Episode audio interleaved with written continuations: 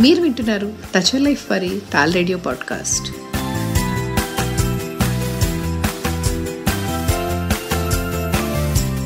నమస్తే.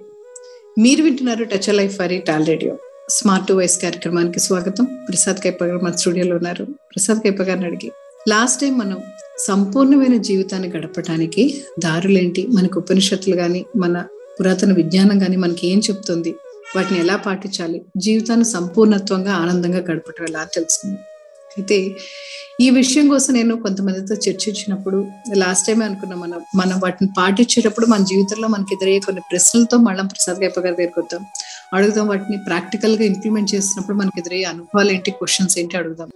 సో అలా నేను ఈ విషయం కోసం యాక్చువల్గా కొంతమందితో మాట్లాడినప్పుడు గత వారం నాకు కొన్ని ప్రశ్నలు ఎదురయ్యాయి. ఆ ప్రశ్నలు ఈరోజు ప్రసాద్ గైప గారి ముందు పెట్టి వాటికి ఆయన సమాధానం అండ్ మనం ఎలా పాటించాలి? ఎందుకంటే అలాంటి ప్రశ్నలు మన జీవితంలో కూడా ఉంటాయి. చాలా సార్లు క్షమించడం కోపం ఇట్లాంటివన్నీ కూడా. సో వాటికి సంబంధించి వాటిని అధిగమించి మనం సంపూర్ణంగా ఆనందంగా ఉండటం ఎలా అనేది ఈరోజు ప్రసాద్ కైప గారిని అడిగి తెలుసుకుందాం. సార్ నమస్తే అండి.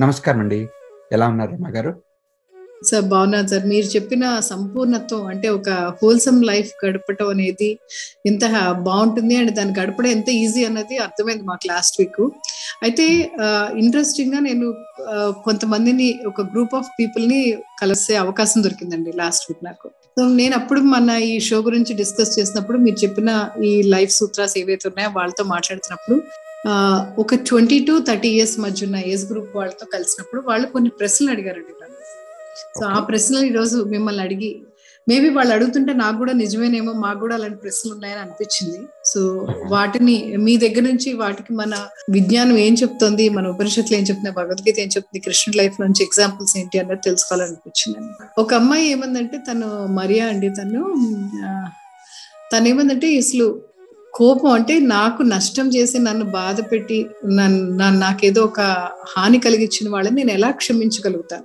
ఎప్పటికైనా. గుడ్ క్వశ్చన్ అండి. ఇప్పుడు see there are two ways in which we can look at it ఏంటంటే నన్ను హాన్ చేసిన వాళ్ళని నేను ఎలా ఫర్గివ్ చేయాలి?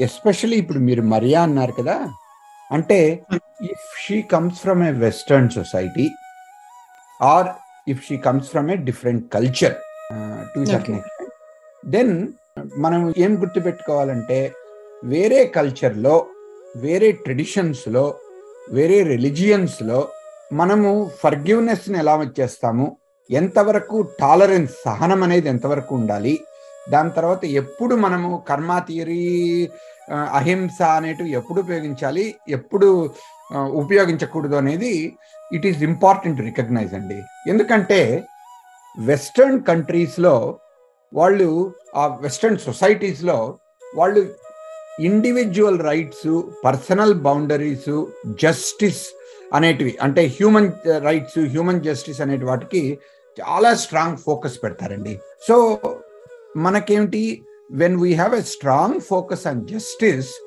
then punishment for wrong things legal system involve చేయడము ఇవన్నీ చాలా చాలా ఇంపార్టెంట్ అనమాట వెస్టర్న్ కల్చర్లో ఓకే ఓకే అండ్ అంతేకాకుండా ఇప్పుడు అసర్టివ్నెస్ అంటాం మనం. మనము అసర్టివ్నెస్ దాని తర్వాత అగ్రెసివ్నెస్ కొన్నిసార్లు అసర్టివ్గా ఉండాలి అని చెప్పేసి మనము we can be overly aggressive whereas assertiveness అంటే ఏమిటి? Standing up for oneself at the same time assertiveness ఇంకోటి ఏంటంటే మనమల్ని మనం అసెప్ట్ చేసుకున్నప్పుడు మిగతా వాళ్ళ రైట్స్ను కూడా రెస్పెక్ట్ చేయగలిగి వాళ్ళ బౌండరీస్ మనం వైలేట్ చేయకూడదు. అగ్రెసివ్ అంటే ఏమిటంటే మన రైట్స్ కోసం మనము when we are standing up we are violating somebody else's rights we are actually getting into their stuff that is aggressiveness కదా? ఇప్పుడు ఇవన్నీ ఎందుకు చెప్తున్నాము?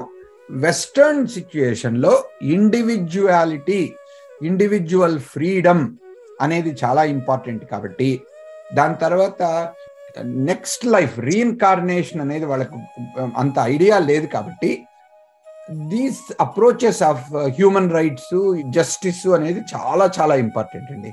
వాటిని నెగేట్ చేయడానికి లేదు. ఎందుకంటే మన అప్రోచ్లో మన హిందూ అప్రోచ్లో ఏమంటాము? మనము కర్మ సిద్ధాంతం అంటాం. ఏమిటి? Every action you take will have consequences ఇంకా నువ్వెప్పుడో ఏదో చేసిన దానికి ఇప్పుడు మనం ఫలం అనుభవిస్తున్నాము అని అనిపించవచ్చు లేదా ఇప్పుడు వాళ్ళ వాళ్ళు ఇలా చేశారంటే నువ్వు వాళ్ళ గురించి నువ్వు అనుకోవద్దు. ఎందుకంటే they will pay for their deeds because మనము పర్సనల్ రెస్పాన్సిబిలిటీ పెట్టుకుని ప్రమోట్ చేసుకుని రివెంజ్ను డిస్కరేజ్ చేస్తూ తర్వాత అహింసను ఎక్కువగా మనము పాటించడానికి ట్రై చేస్తాం. అంటే ఏమిటి? మనకు హింసించిన వాళ్ళను మనమేమి వాళ్ళని పోయి రివెంజ్ తీసుకోనక్కర్లేదు. వాళ్ళ దగ్గర మనము సభ్యు అయిపోయి వాళ్ళ దగ్గర నువ్వేం చేసినా చెయ్యి అని చెప్పి జీసస్ క్రైస్ట్ చెప్తారంటారే ఒక చెంప మీద కొడితే ఇంకో చెంప చూపించు అని చూపించనక్కర్లేదు. కానీ అహింస ఫర్గ్యూనెస్ అనేది two sides of the same coin అనుకోవాలండి. ఈ ప్రిన్సిపల్ ఆఫ్ నాన్ వైలెన్స్ మనకు భగవద్గీతలోనూ ఉంటుంది యోగ సూత్రాల్లోనూ ఉంటుంది. వాటన్నిటిలో ఏం చెప్తారంటే ఎందుకు అంటారంటే అహింస అనేది స్ట్రెంగ్త్ నుంచి వస్తుంది వీక్నెస్ నుంచి రాదు. సో ఇట్ ఈస్ యాక్చువల్లీ అహింస దాని తర్వాత మనము మిగతా వాళ్ళని ఫర్గ్యూవ్ చేయడం అనేటివి these are considered to be virtues ఎందుకంటే they will help us to move further in spiritual path అన్నమాట. సో ఓకే నౌ ఇది బ్రాడ్గా చెప్పాను మీకు కాంటెక్స్ట్ మీకు if you want me to go specific type of things then I can go into that మీరు అంటే ఇప్పుడు మీరు చెప్పారు కదా క్షమించడం అదే అంటే మనకే పనికొస్తుందని కరెక్ట్ అంటే వాళ్ళు అన్రీజనబుల్గా ఉన్నారు అన్న దాన్ని ఆ అన్రీజనబుల్నెస్ని మనం ఎట్లా భరించడం లేదా దాన్ని ఎలా వదిలేయాలి? ఎలా వదిలేయాలి? ఫస్ట్ నేను అంటే జనరల్ గైడ్ లైన్స్ ఇస్తానండి. ఎందుకంటే మనం వినే శ్రోతలకు first they need to know what they can do then I will quote and I will give you reference from text also first ఏంటంటే ఎవరైనా మనకు అంటే హాని చేస్తుంటే క్రూయల్టీ చూపిస్తుంటే డొమెస్టిక్ అబ్యూస్ జరుగుతుంటే ఎవరైనా మనల్ని హర్ట్ చేస్తుంటే ఫస్ట్ స్పీక్ అవుట్ అంటే నువ్వు చేయొద్దు స్టాప్ చేయమని చేయడానికి చేయి. Voice your feelings voice your this one seek help from people whom you trust మనకు ఫ్రెండ్స్ నైబర్స్ కానివ్వండి రిలేటివ్స్ కానివ్వండి లేదా అథారిటీస్ కానివ్వండి ఇలాంటి వాటిలో వాళ్ళ దగ్గర నుంచి హెల్ప్ తీసుకోవడానికి ప్రయత్నించాలి first speak out and seek help అనొచ్చు అనమాట అలా అనుకుంటే. అంతేకాకుండా మనకు ఇండియాలో మనం ఎక్కువ ఇది కౌన్సిలింగ్కు థెరపీకి వెళ్ళము. లీగల్ అడ్వైజర్కు వాళ్ళకు కూడా ఎక్కువ వెళ్ళము. కానీ అంటే వాడి కర్మ వాడి వదిలేస్తామంటాం అనమాట కానీ ఇలాంటిది డొమెస్టిక్ అబ్యూజ్ రెగ్యులర్గా అవుతోంది లేదా ఎవరైనా మనల్ని కాచుకుని ప్రతి కంటిన్యూస్గా చేస్తున్నారు అంటే we have to figure out how to whom to go and how do we get help counselling so that ఈ ట్రామా అనేది ఎలా వదిలించుకోవాలని చూసుకోవాలి. అది నెంబర్ వన్ దాని. తర్వాత అసర్టివ్ కమ్యూనికేషన్ అంటారండి. మనము we have to learn to express our feelings and concerns అంటే యాజ్ మచ్ యాజ్ పాసిబుల్ మనం అసర్టివ్గా చెప్పి అంటే అందుకే అన్నాను అనమాట ఇంతకుముందు అగ్రెసివ్కు అసర్టివ్కు కొంచెం డిఫరెన్స్ అంటే ఏమిటి? మనం చెప్పేది మన రైట్స్ను హాయ్ నువ్వు నన్ను ముట్టద్దు నన్ను అలా కొట్టకూడదు నన్ను డోంట్ టచ్ మీ బట్ అంతేకాని అదే కానీ నువ్వు నన్ను ముట్టావంటే నేను కాళ్ళు ఇరక్కొడతాను నీకు. అని అది అనడము అది అగ్రెసివ్ అనమాట అగైన్ అంటే లేదా మా నాన్న వాళ్ళతో చెప్పి కొట్టిస్తాను నిన్ను. ఇట్లా చేసి చూపిస్తాను. అంటే that actually promotes more violence so.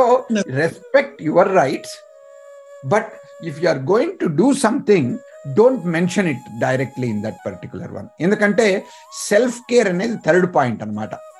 మనం మనమల్ని మనం ప్రొటెక్ట్ చేసుకోవాలి.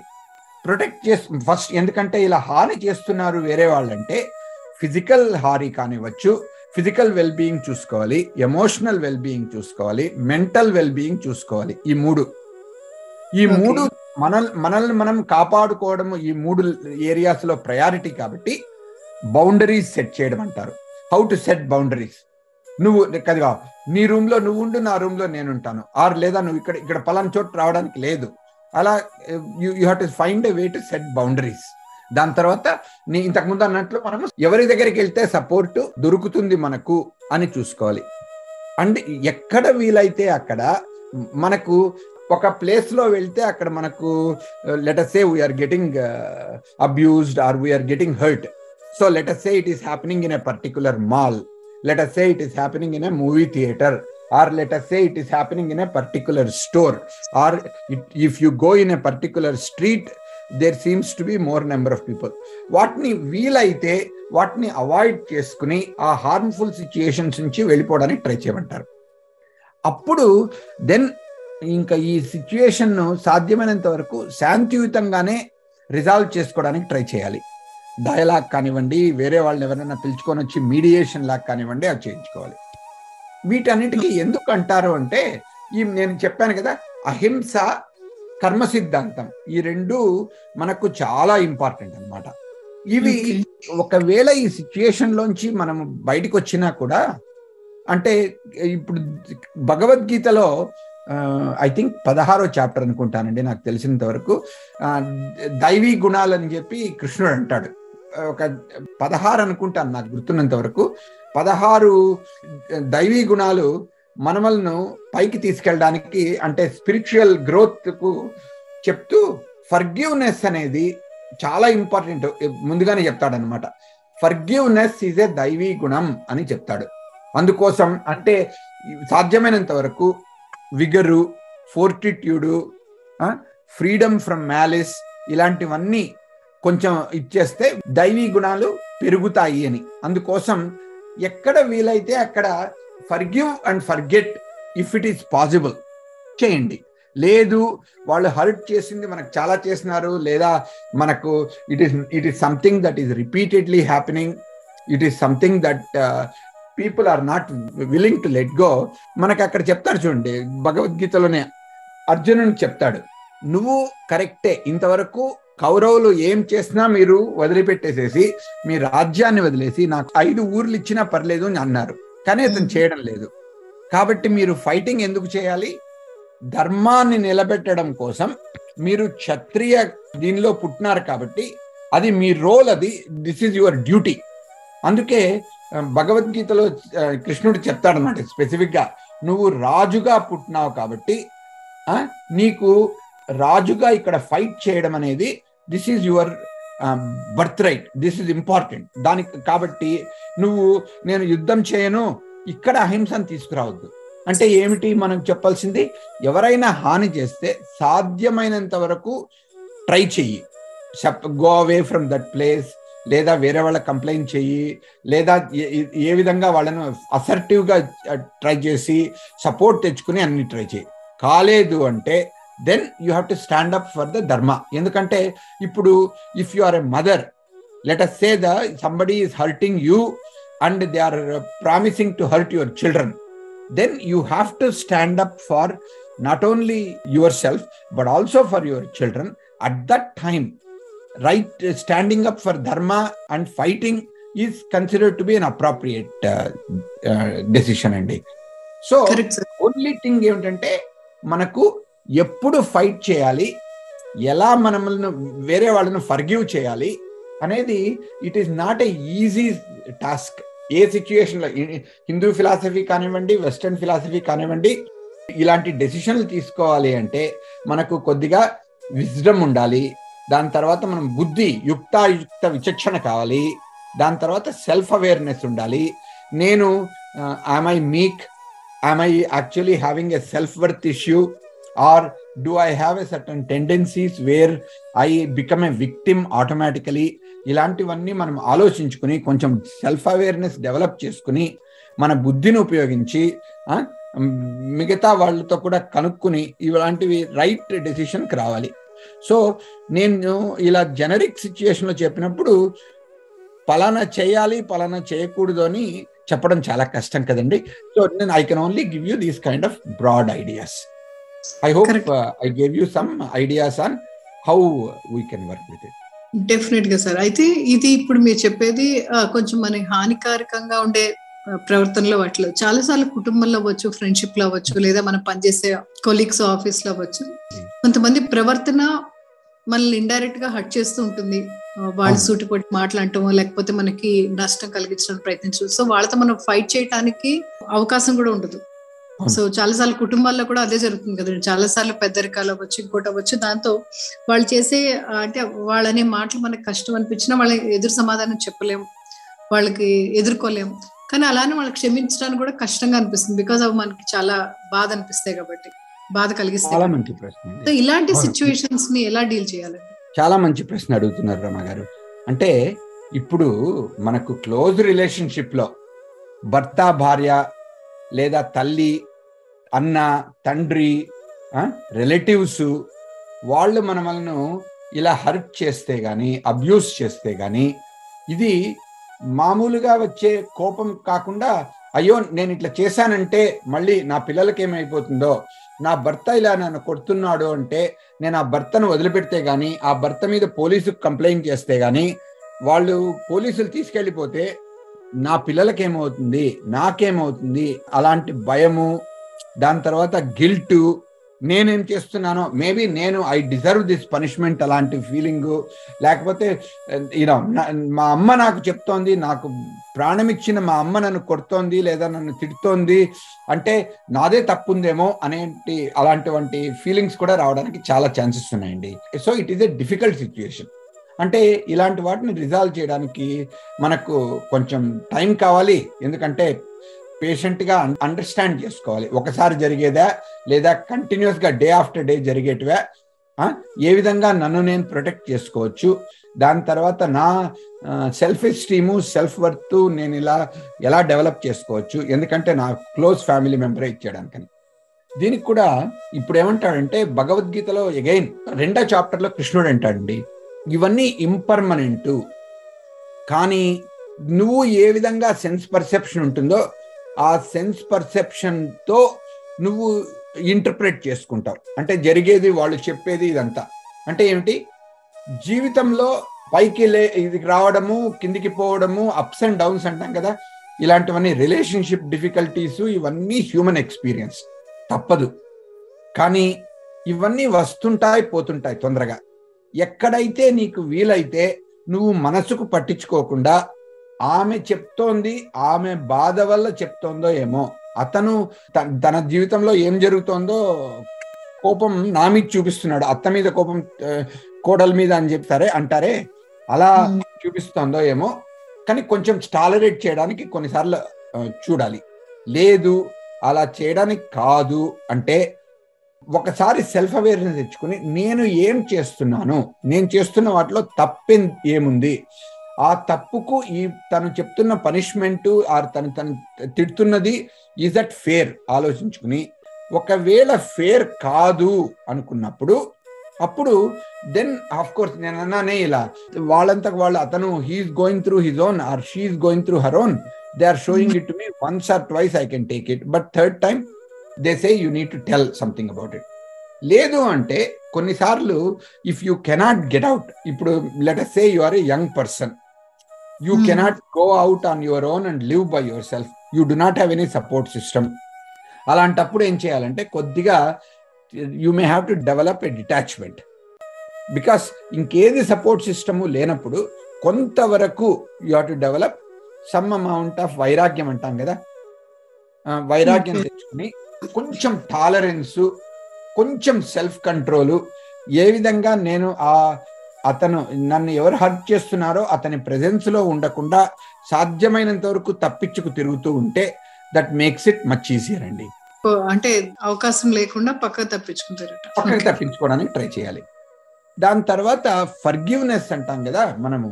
ఇప్పుడు ఫర్గివ్నెస్ అనేది వేరే వాళ్ళ పక్క చూపించడమే కాకుండా మన పక్క నుంచి కూడా చూపించుకోవాలండి ఎందుకంటే చాలాసార్లు మనమే we also feel guilty we also go through we also live ఎందుకు అదే అందుకే సైకాలజీలో అంటారు అనమాట ఇప్పుడు మన పేరెంట్స్ మనమల్ని అబ్యూస్ చేస్తే మనము we think it is natural to abuse our children మా పేరెంట్స్ ఇట్లా చేసింటే I turned out very well what is your problem if I if I beat you or if I hit you or if I shout at you అని అంటాం అనమాట so this becomes a intergenerational trauma so వీటిని stop చేయాలి అంటే first not only we have to break that cycle by recognising I don't deserve it and nobody else deserves it. I understand that uh, other people are going through their own and they might have gone through, but there is no reason for them to show it on me.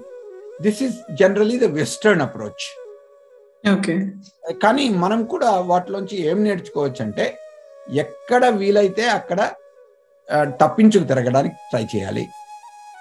ఈ situation అయిపోయింది. అంటే let us say whomever family members who are hurting they are gone or they are separated I'm by myself కానీ forgiveness మనం కనుక develop చేసుకోలేకపోతే వాళ్ళు మన జీవితంలోంచి వెళ్ళిపోయినా కూడా వాళ్ళు చేసిన హర్ట్ మనకు జీవితం అంతా ఉంటూనే ఉంటుందండి. వాళ్ళ పేరు తలుచుకున్నా వాళ్ళ లాంటి వాళ్ళని ఎవరైనా చూసినా వాళ్ళ పేరున్న వాళ్ళు ఇంకెవరైనా వచ్చినా ఏ విధంగా మనం చేసినా కూడా ఇవన్నీ విల్ కీప్ ట్రిగ్గర్ అవుతాయి. అవును. ట్రిగ్గర్ అవుతాయి సార్. ట్రిగ్గర్ అవుతాయి. అది. మర్చిపోవడం చాలా కష్టం. అనుకుంటాం కానీ చాలా సార్లు అలా క్షమించలేని మనుషులు చాలా మంది ఉంటారు జీవితంలో. అది అందుకోసం నేర్చుకోవాలి ఇప్పుడు. సో మన ఫిలాసఫీ ఏం చెప్తుందంటే మెడిటేషన్ చెయ్యి. ఎస్పెషలీ కొద్దిగా అంటే యోగాలో యోగ సూత్రాలు అంటారే చిత్తవృత్తి నిరోధం చేయడానికి. అంటే. సాధ్యమైనంత వరకు కొన్ని ప్రిన్సిపల్స్ పెట్టుకొని వాటిలో pranayama pranayama is very very very helpful అండి. In letting go of some of the thoughts and emotions without judgement అనమాట మెడిటేషన్ చేయగలిగితే that will also be very helpful because ఇప్పుడు రకరకాల మెడిటేషన్స్ ఉంటాయి. కొన్ని మంత్ర మెడిటేషన్ అంటాము కొన్ని లైట్ మీద పెట్టుకుని చేసుకోవచ్చు కొన్ని దేవుని పారాయణం చేసుకోవచ్చు లేదా పూజ చేసుకోవచ్చు లేదా మీకు ఇష్టమైన ఒక గుడికి కానీ లేదా ఒక ఉద్యానవనం కానీ లేదా ఒక నదీ తీరం కానీ ఎక్కడికైనా వెళ్ళి sit where you can find some peace and where you will find అంటే కామ్నెస్ అలాంటివి చూసుకుని అలా వాటిని చేస్తే హీలింగ్ వచ్చి కొద్దిగా మన దేవుని మీద భక్తి కానీ మన మీద ఆత్మవిశ్వాసం కూడా పెరగడానికి ఛాన్సెస్ ఉన్నాయండి. అదొకటి. దాని. తర్వాత ప్రాక్టీస్ ఫర్గివ్నెస్ తప్పకుండా ఇది this is very important to release the pain that we have release the resentment release the anger that we have towards other person. Of course మనం ఏం గుర్తుపెట్టుకోవాలంటే ఈ ఫర్గివ్నెస్ ప్రాక్టీస్ అంటామే క్షమ. వేరే వాళ్ళని Mhm. ఆ process it takes a lot of time and it takes a lot of patience అందుకోసం ఏంటి ఒక్కొక్క ప్రతిరోజు కొంత నేను I'm forgiving this person for this I'm forgiving this particular action ఇలా ఒక్కొక్కటి ఒక్కొక్క స్టెప్ ఒక్కొక్క స్టెప్ ప్రతిరోజు తీసుకుంటూ రావాలండి. సో అలా ఒక్కొక్క స్టెప్ తీసుకుంటూ వస్తే that will make life much easier దాని తర్వాత of course we can also if we can find some satsang మనకు ఎవరైనా అంటే తెలిసిన వాళ్ళు కొంచెం పెద్దవాళ్ళు కానీ కొంచెం దయా కరుణ చూపించేవాళ్ళు కానీ అండర్స్టాండింగ్ చూపించేవాళ్ళు కానీ మనకు ఎవరైతే కొద్దిగా పర్స్పెక్టివ్ ఇచ్చి కొంచెం గైడెన్స్ ఇవ్వగలిగిన వాళ్ళు మనకు దగ్గరలో ఉంటే లేదా గుళ్ళో వెళ్ళి కూర్చుంటే వచ్చే ఆయన పూజారి కానీ అక్కడ అక్కడ ఎవరైనా హరికథలు చెప్పేవాళ్ళు కానీ లేదా మన నైబర్హుడ్లో ఉండే మామలు బా యూనో ఇంకెవరైనా ఉండేవాళ్ళు ఉంటే వాళ్ళ దగ్గర కొంచెం కూర్చుని మనశ్శాంతి తెచ్చుకోవడం అనేది కూడా that is satsangam approach is very good and finally at some level you want to involve yourself in doing seva అంటే ఏంటి? ఇప్పుడు వేరే చుట్టుపక్కల మీకు ఎవరి టెంపుల్లో కానివ్వండి లేదా మీకు చుట్టుపక్కల ఎవరికి మీరు హెల్ప్ చేయగలరో వాళ్ళకు పోయి if you can provide compassion if you can provide empathy and if you can foster understanding ఇలా చేశారనుకోండి. వాటిని కూడా మీకు మీలోనూ వేరే వాళ్ళలోంచి కూడా trust faith and love forgiveness మీలో ఇంప్రూవ్ అవడానికి చాలా ఛాన్సెస్ ఉన్నాయండి. సో ఇలాంటివన్నీ చాలు ఆ, కొంచెం మనం కామన్గా ఉన్నాయి. ఎందుకంటే counselling professional counselling Western approach కానీ మన అప్రోచ్ కానీ కొన్ని కామన్ కానీ కొన్ని మనకు మెడిటేషను ప్రాణాయామ సేవ ఇలాంటివి సత్సంగం ఇలాంటివి మనకు యునిక్గా చెప్తున్నాను అన్నమాట. So you need to you look at and see which one will work in your situation my recommendation is find a combination of these based on effectiveness of how am I feel, feeling today? If I feel lighter by any one approach, do more of it. If you are trying one approach and it is not working after repeated trying, maybe that is not the approach for you. Try the other approaches. Okay మనకి లోపల నుంచి ఆ calmness inner calmness అనేది ఎలా దొరుకుతుంది అనే దాన్ని బట్టి మనకి ఏది వర్కౌట్ అవుతుందో మనం ఫైండ్ అవుట్ చేసుకుని దాన్ని పాటించాలి బాగుంది సార్. అంటే క్షమించటం అనేది చాలా సులువు అనుకుంటాం కానీ చాలా పెద్ద విషయం అది. ఎందుకంటే హాని చేసిన వాళ్ళని లేదా మన మనసు కష్టం కలిగించిన వాళ్ళని క్షమించి వాళ్ళని మన ఆలోచనల నుంచి తరివేయటం అనేది చాలా పెద్ద విషయం. అది డెఫినెట్గా దాని మీద మనం ఫోకస్ చేసిన కొద్దీ ఇంకా పెరుగుతుంది తప్ప తగ్గదు.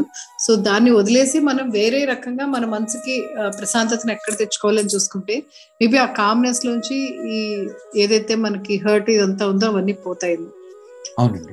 ఇప్పుడు మీరు చెప్తున్నప్పుడు నాకు చాలా ప్రశ్నలు వస్తున్నాయి. రిజెక్షన్ని తట్టుకోవటం ఒకటి కోపం ఒకటి సో బాధలోంచి బయటకు రావటం ఒకటి. ఇలాంటివన్నీ కూడా మన ఈ సంపూర్ణ ఆనందాన్ని అనుభవించడానికి అడ్డంకిగా ఉండేవండి. అంటే డే టు డే లైఫ్లో మనం ఎదుర్కొనే ఇలాంటివన్నీ కూడా. సో వీటన్నిటికీ డెఫినెట్గా మన ఏన్షియంట్ ఫిలాసఫీ ఏం చెప్తుంది? మనం ఎలా మన జీవితాన్ని వీటన్నిటి నుంచి అధిగమించి ముందుకు వెళ్ళాలి అనేది డెఫినెట్గా మీ దగ్గర నుంచి ముందు వారాల్లో మేము తెలుసుకోవాలనుకుంటున్నాం. తప్పకుండానండి. ఇంకోటి ఏమిటి గుర్తుపెట్టుకోవచ్చు అంటే మనము ఈ వీటన్నిటిలోనూ ఎందుకు ఇలా ఫర్గివ్నెస్ ప్రాక్టీస్ చేస్తున్నాము? ఎందుకు మనం మిగతా వాళ్ళని క్షమించాలి అంటే మనలో మనకు కొంచెం హోప్ ట్రస్ట్ ఫెయిత్ ఆప్టిమిజం ఇలాంటివన్నీ మనకు డెవలప్ కావాలి అంటే మనము ఎక్స్పీరియన్స్ అయినటువంటి ఆ డిసప్పాయింట్మెంట్ ఉంటుంది చూడండి. ఆ బిట్రేయల్ మనకు అయ్యో నా ఫ్యామిలీనే నన్ను హర్ట్ చేసిందే. నా క్లోజ్ ఫ్రెండ్సే నన్ను ఇలా బాధ పెట్టారే. నా ఫ్యామిలీ మెంబర్సే నన్ను ఇలా ట్రీట్ చేశారే. అలాంటి వాటినన్నిటినీ మన మనస్సులోంచి పోయి కొంచెం ఇంకా ప్రపంచం మీద జీవితం మీద ట్రస్ట్ హోప్ ఇవన్నీ రావాలి అంటే సాధ్యమైనంత వరకు ఇప్పుడు మనం అన్నట్లు యోగా సత్సంగం సేవ దాని తర్వాత కొన్నిసార్లు ఈవెన్ శ్రవణం మననం నిధిధ్యాసనం కొన్ని స్క్రిప్చర్స్ చదవడం కానీ కథలు చదవడం కానీ ఇలాంటివన్నీ చేస్తూ వస్తే then you will get on a right journey it may take some time to forgive and forget but be kind to yourself and remember that there is a oneness నీ బాడీ హర్ట్ అయిందే కానీ నీ మనస్సు hurt అయిందే కానీ నీ స్పిరిట్ను ఎవరు hurt చేయలేరు. You are not your body you are the spirit అనేది గుర్తుపెట్టుకుని కొంచెం అంటే నువ్వు ఇప్పుడు మనం చేసేటివి మనం చేయాలి. దాని తర్వాత ఇప్పుడు భగవంతుని మీద కొంచెం నమ్మకం పెట్టుకుని slowly over time you will develop faith and trust and in the meantime hopefully good things will happen to you in life sir thank you thank you so much so మనకి బాధ ఉండొచ్చు. ఎదుటి వాడి మీద కోపం ఉండొచ్చు కానీ అది మన విచక్షణ మనం కోల్పోయేలా చేయకుండా ఉంటే చాలు. సో అది మన కంట్రోల్లో ఉన్నంతసేపు దాన్ని నెమ్మదిగా మనం హ్యాండిల్ చేయడం ఈజీగానే ఉంటుంది. డియర్ లిజినెస్ విన్నారు కదా ప్రసాద్ కేప గారు ఏం చెప్తున్నారు? అంటే మనందరి జీవితాల్లో కూడా అనుభవాలు ఉంటాయి. మనం క్షమించలేని వ్యక్తులు కొంతమంది ఉంటారు. డెఫినెట్గా లేదా ఎవ్రీ మినిట్ మనల్ని ఇరిటేట్ చేసే వాళ్ళు ఉంటారు. వాళ్ళ దగ్గర నుంచి మనం తప్పించుకోలేని పరిస్థితులు కూడా ఉంటాయి. ఎందుకంటే అది క్లోజ్ ఫ్యామిలీ అయినా కొలీగ్స్ అయినా మన ఫ్రెండ్స్ అయినా. సో వాళ్ళ దగ్గర వాళ్ళ నుంచి దూరంగా వెళ్ళలేము అలానే వాళ్ళని భరించలేము వాళ్ళ మాటలు తట్టుకోలేము అండ్ వాళ్ళు క్షమించడం కష్టంగా అనిపించే క్షణాలు కూడా ఉంటాయి. ఎవ్రీ డే వాళ్ళని చూస్తున్నప్పుడు ఇంకా కష్టంగా ఉంటుంది. సో అలాంటప్పుడు మనం ఎలా దాన్ని ఓవర్కమ్ కావాలి అంటే కనుక ఒక చిన్న ఇందాక ప్రసాద్ గారు చెప్తుంటే నాకు అనిపించింది మనం ఏదైనా ఒక ప్రయాణం చేస్తున్నప్పుడు ఎక్కడైనా ఒక దుర్వాసన వస్తుంటే ఆ దుర్వాసన వచ్చిన మరుక్షణం మనకు చాలా కష్టంగా ఉంటుంది. అది ఇంకా శాశ్వతమేమో అన్నంత బాధపడిపోతాం. కానీ కొంచెం ముందుకెళ్ళాక మంచి సువాసన రాగానే ఈ దుర్వాసన మనం మర్చిపోతాం. సో మనం చేయాల్సిందల్లా సువాసనలు వెతుక్కుంటూ వెళ్ళాలని మాత్రమే చెప్తున్నారు ప్రసాద్ గారు. ఎందుకంటే ఓ సువాసనలు నిండినప్పుడు ఆ దుర్వాసన ఆటోమేటిక్గా వెనక్కి వెళ్ళిపోతుంది సో దుర్వాసన పోగొట్టాలని ప్రత్యేకంగా మీరేం ప్రయత్నం చేయకండి. సువాసనలు నింపుకోండి మీ మనసులో అని చెప్తున్నారు. సో మనం ఆ ప్రయత్నం చేద్దాం. సో సువాసనలు నింపుకున్న మరుక్షణం ఈ దుర్వాసనలు అనేవి నెమ్మదిగా వాటంతట అవే డిలీట్ అయి వెళ్ళిపోతాయి. ఎప్పుడు పోయి ఎప్పుడు ఎదుటి మనిషి మీద మన కోపం పోయిందన్న విషయం కూడా మనకు తెలియదు సో కావాల్సిన మనం ఒక సత్సంగాన్ని మన మనసుని ప్యూరిటీ వైపు నడిపించడానికి కావాల్సిన మార్గాల్ని వెతుక్కుంటాం. ఇది నాకు ఈరోజు అర్థమైంది. సో మీరు కూడా ఆలోచించండి. మీకు ఎలాంటి సమస్యలు ఉన్న అంటే ఇలాంటి వీటి నుంచి ఎదుర్కొనేటప్పుడు వీటిని పాటిస్తున్నప్పుడు ఎలాంటి సమస్యలు ఎదురైనా ప్రశ్నలు ఎదురైనా డెఫినెట్గా టాలెడ్ అని అప్రోచ్ అవ్వచ్చు. సార్ నమస్తే అండి. థ్యాంక్ యూ సో మచ్ అండి. చాలా నేర్చుకున్నాం. వచ్చేసారి మరిన్ని ప్రశ్నలతో మేము ముందుంటాను నేను. నమస్కారం thank you sir this is Ramma sign for today bye bye హ్యాపీగా ఉండండి నవ్వుతుండండి జీవితాన్ని ఆనందంగా గడపండి. మరిన్ని మంచి కార్యక్రమాల కోసం ట్యూన్ చేయండి టాల్ రేడియో